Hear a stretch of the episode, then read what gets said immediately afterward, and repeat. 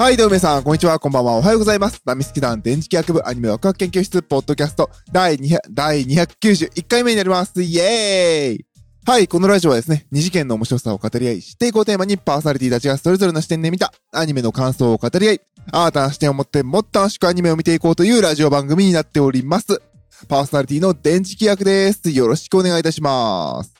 はい、ということでね、えー、今回第291回目ということで、えー、鹿のユナと約束の旅の感想になります。はい。まあね、あのー、その感想に入る前に、えー、ちょっとだけね、あの、無駄話させてください。えー、っと、前回ね、あの、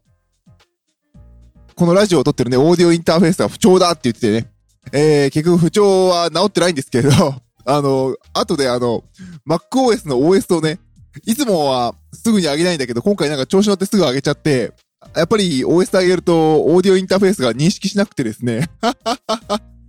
えー、今、今日はね、あの、多分いつもと違う音になってると思います。あの、 Zoomのね、出している、えー、パッドシンク、えー、 PodTrak P4 っていうのを、えー、使ってます。本来はね、あの、旅行行った時にね、旅先でね、あのー、天台さんとかね、スターローセブンさんと一緒に撮ろうと思っていた機材をね、今大活躍中です。なのでちょっとね、音が違うと思います。久々にね、私自身も、あの、マイクプリアンプとコンポを通さない、ね、あのー、オーディオインターフェース、直出しの音を聞いてて、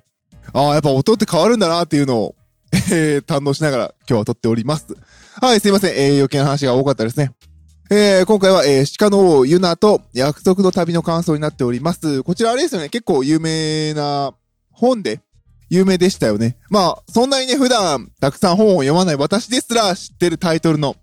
えー、アニメーションになっています。で、えーと、そうですね、先に、先に結論を言っておこうか。あのね、あの、ああの、もうこの言い方でなんか察せられるような気がするけれど、あのね、アニメファンは、あの見た方がいい気がする。あの、アニメファンは、見た方がいいかなっていう、私の、そうね、周りのあの、野良犬ファミリーは、一回見とくのはいいんじゃないかなっていう気はする。でも、あのなんだろうな、最近のナロー系面白いよねとか、ラブライブ最高とか、あの、ポンポさん面白かったとか、あのー、愛の歌声よかった感動したっていう人たちに、よし !1900 円握りしめて見てこいとは、ちょっと厳しいかなっていう気はする。うん。あのー、なんていうのかな。まあ、あのー、よかったんだ。私はね、あの、楽しんで見れたけれど、エンタメとして、うわ、すっげえみんなこれを今すぐ見に行けふーっていう感じにはならなかったかなっていうのが、えー、答えですね、感想としては。うん。よかったんだけどね。よかった感じが、あの、よかったなって私が思うところは、すごく、なんだろう、重箱の隅をつつくというと変な言い方ですけれど、なんていうのかななんかね、あのー、京都で行って湯葉食べるのいいよねぐらいの感じ 高校生がこれ出されたら切れるよねっていう感じ、わかる？わかりますかねこの例え。えー、そんな感じの作品でした。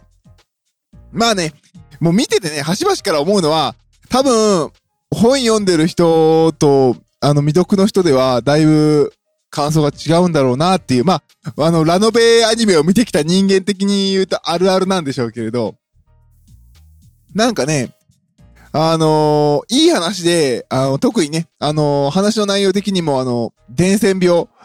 と、えー、それに対応するお話が、まあ、メインの一つになっているので、で、それと戦う人々とか、翻弄される人々の話になってるので、すごくすごく今の時代的に見ると、リンクしてて面白いんだけれど、そこを解決して、ヤッホーイとかいう、そういう終わりでもないし、っていうね。だから多分それは、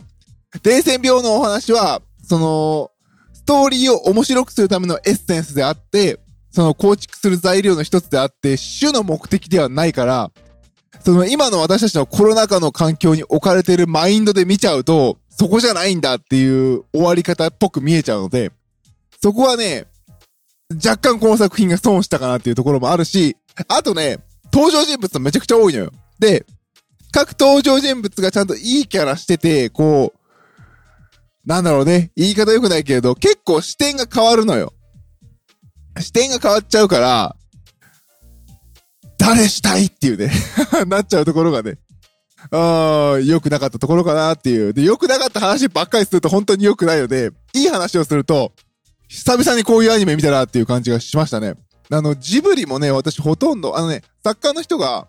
有名な安藤さんって方でいいのかな？で、えーっと、なんていうのかな？あのー、安藤正史さんか。あのー、えーっと、まあ、アニメーターさん、キャラクターデザイナーさん。で、まあ、今回は監督も兼ねて、えー、まあ、もの、代表作で、もののけ姫とか、えー、千と千尋の神隠しとか、君の名は、に参加されている方。で、まあ、あの、なので、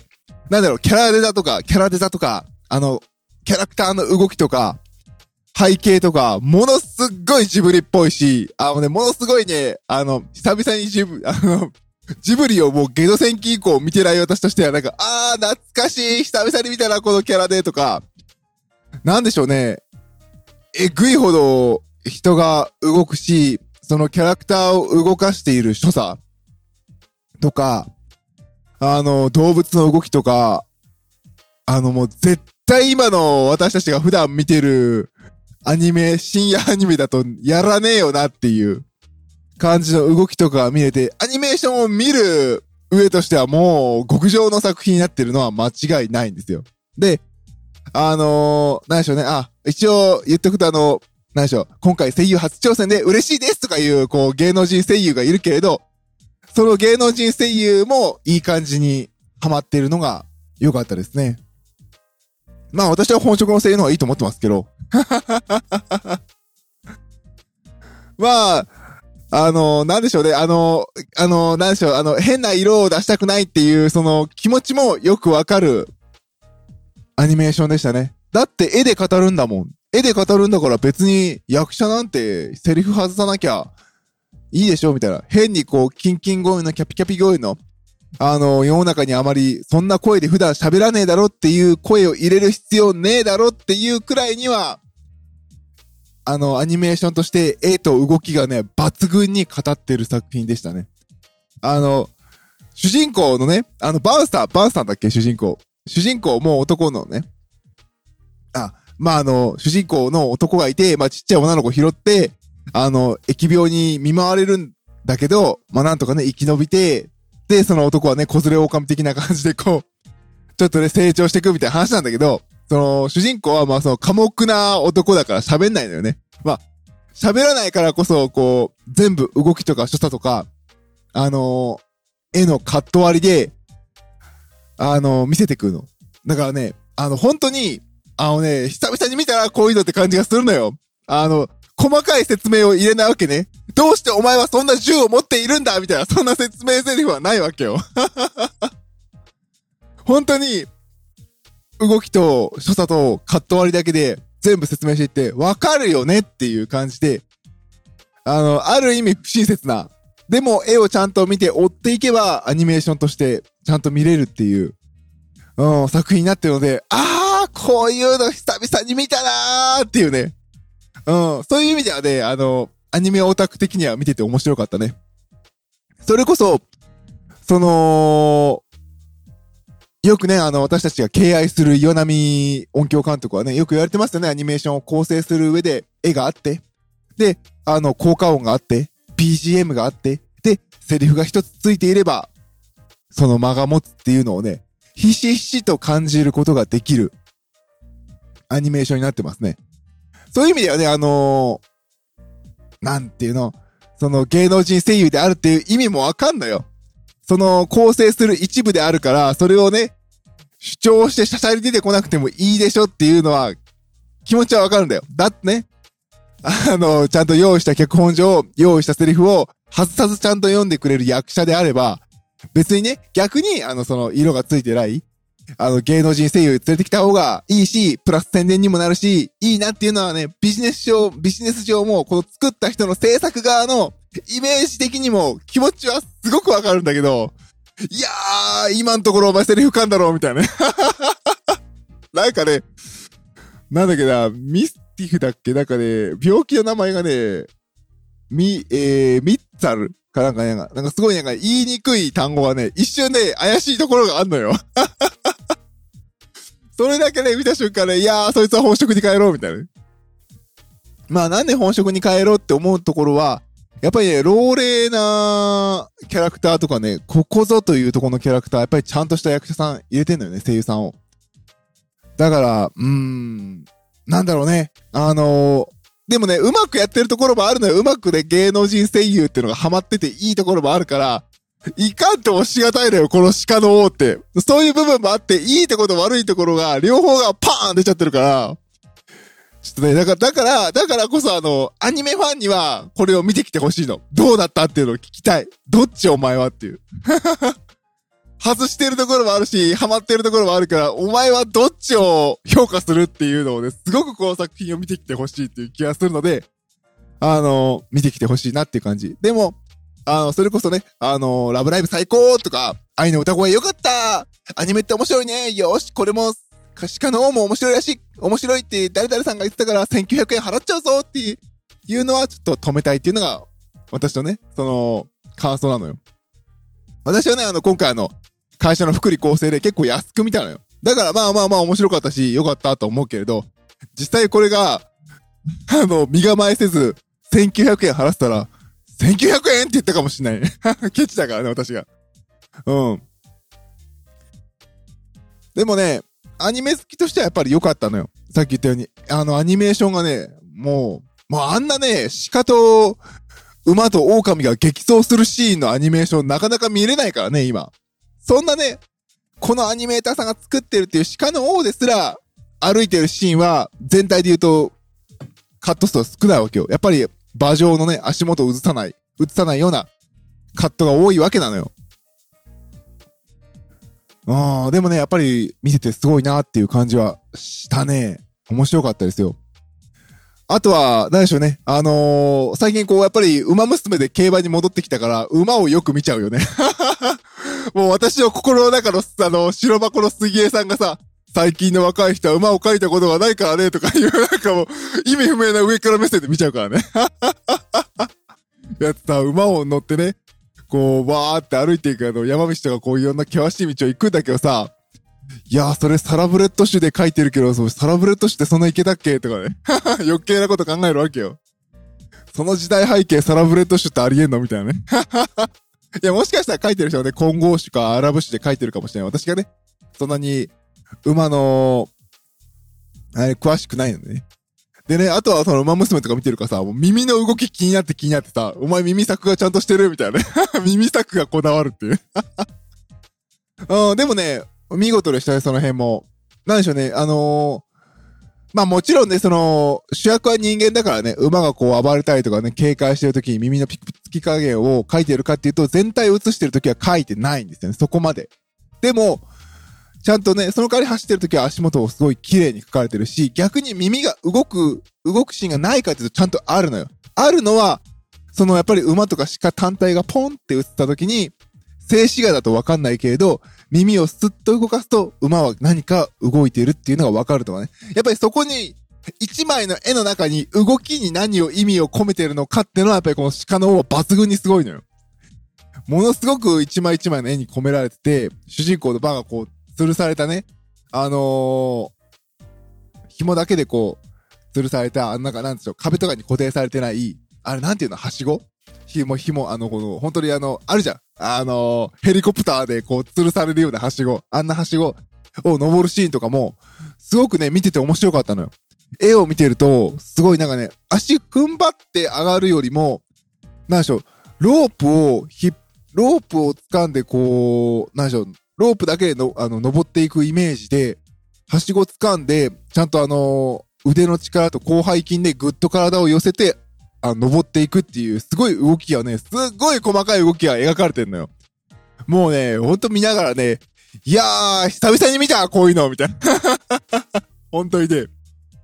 いやー、ねちっちゃい女の子は大きい女振り回すアニメ見すぎたな、みたいな。そんな感じですよ。いや、別にそれもいいんだけどね。うん。人間の動きとか動物の動きをしっかり表して動かしているのはものの見事で、で、それプラス、あのー、私たちね、あの、岩波大好きメンバーとしては、音とね、音楽とえー、セリフのね、この交わって綺麗に見えるっていう、このアニメーションの、そのものっていうところは、すごくよくできたいい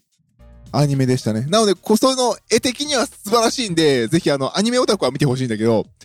その、何度も言うように、エンジョイ勢に関して、エンジョイできるかっていうと、エンジョイがちょっとね、個人的にはエンジョイが弱かった気がすんのよ。いいんだよ、いいんだけど、なんていうのか、多分ね、原原作ね、読んだ人に聞いたのよね。あの、うちの弟がね、原作読んでて映画見たっていうから聞いたのよ。あれはどうなの？って言ったら、あの、まあ、尺に収めるとそうなるよねっていう感じ。やっぱりそんな感じで、やっぱり結構いろんなお話でね、あの、群像劇的ないろんな人の視点の視点で、やっぱり国を動かす人の視点と個人の視点では違うじゃないですか。その視点でバーっと収束していく話なんだけど、結構個人の話、まあ一応国の話もあるんだけど、個人主体な話になるから、あのー、なんだろうね、あの、結構ね、正直見ててね、混乱すんのよ。しっちゃかめっちゃか的なね。なので、どこに収束、まあ、一応主人公には収束して、ユナと約束の旅は終わるんだけど、副題のね。なんかね、うん、みたいな。なんだろう、まあまあ、そう終わるよねぐらいの感じで、なんかあの、なんていうのかな、スッキリ感が弱いっていう感じでしたね。なんかエンタメとして、は、なんか、イエーイとはなりづらかったっていう、そんな感じですね。なので、あの、1900円はちょっと重いなーっていうのが、私個人の感想ですね。だから、個人的に、あの、ムカつくのは、あの、これね、あの、チネチったら見てきたわけなんですよ。で、ライブ、ライブサウンドっていう音を大きいところで聞きたいなと思ってたのに、なんかね、あの、今、話題の後始末みたいな映画がね、そこを陣取ってるからね、そこで見れなかったのが、個人的なショックでしたね。さっき言ったように、絵とね、音の、絵と音でこう、アニメーションをね、成り立たせているので、音がしっかりしているところで、この作品、聞きたかったなと。本当に、あの、絵を見ながら、一つ一つ効果音さんが、あのー、馬の走る音、えー、鹿が走る音、えー、狐や、えー、うさぎが飛び跳ねる音とか、あのー、草を噛む音とか、すごくいろいろ、多分細かい工夫たくさんされてる作品だと思うんですよ。そこを、音のいい箱で聞きたかった、見たかったなっていう作品でしたね。ストーリーは、なんか、うーんっていう感じだった。うーん。学校暮らしみたいな終わり方みたいなね。うん、そんな感じですね。いやね、なんかね、ストーリーはね、なんかその、バーンさん主体なんだけど、バーンさんあんま喋んないし、で、途中でその病気を治したい医者のモノローグに移ったりするし、急に、なんかね、結構スライ、スイッチしていくのよね。まあ、それはいいんだけど、何の話だっけみたいなね。そんな感じがちょっとあるので、私的にはあの、アニメオタクにはまあ見てきて、あの、いい絵だからとは言うけれど、あの、なんでしょうね、ライト層というか、エンジョイ勢というか、なんか、イエーイみたいな楽しみたい人には、なんか、なんか、あの、スパイダーマンとか、もっと、あの、エンタメ振った方が面白い作品があるから、そっちもいいんじゃないかなと個人的には思いました。まあね、うだうだうだうだ言いましたけど、絵は本当絵と音のね、マリアージュは本当素晴らしいので、アニメーションとしてはすごく見てて面白い。そういう作品なのでね。まああの、ほら、映画館行くの大好きオタクはまあ行くと思うけど、あの、ぜひあの、見てみてください。なので、ね、あの、ハマってるかハマってないかのところ、どっちがね、割合大きいかをね、こう考えてみてみて。そしたらあの、俺がこういう感想になったのわかると思うから。はい、ということで、えー、今回は鹿のユナと約束の旅の感想でした。パーソナリティ電磁気役でした。それでは、バイバイ。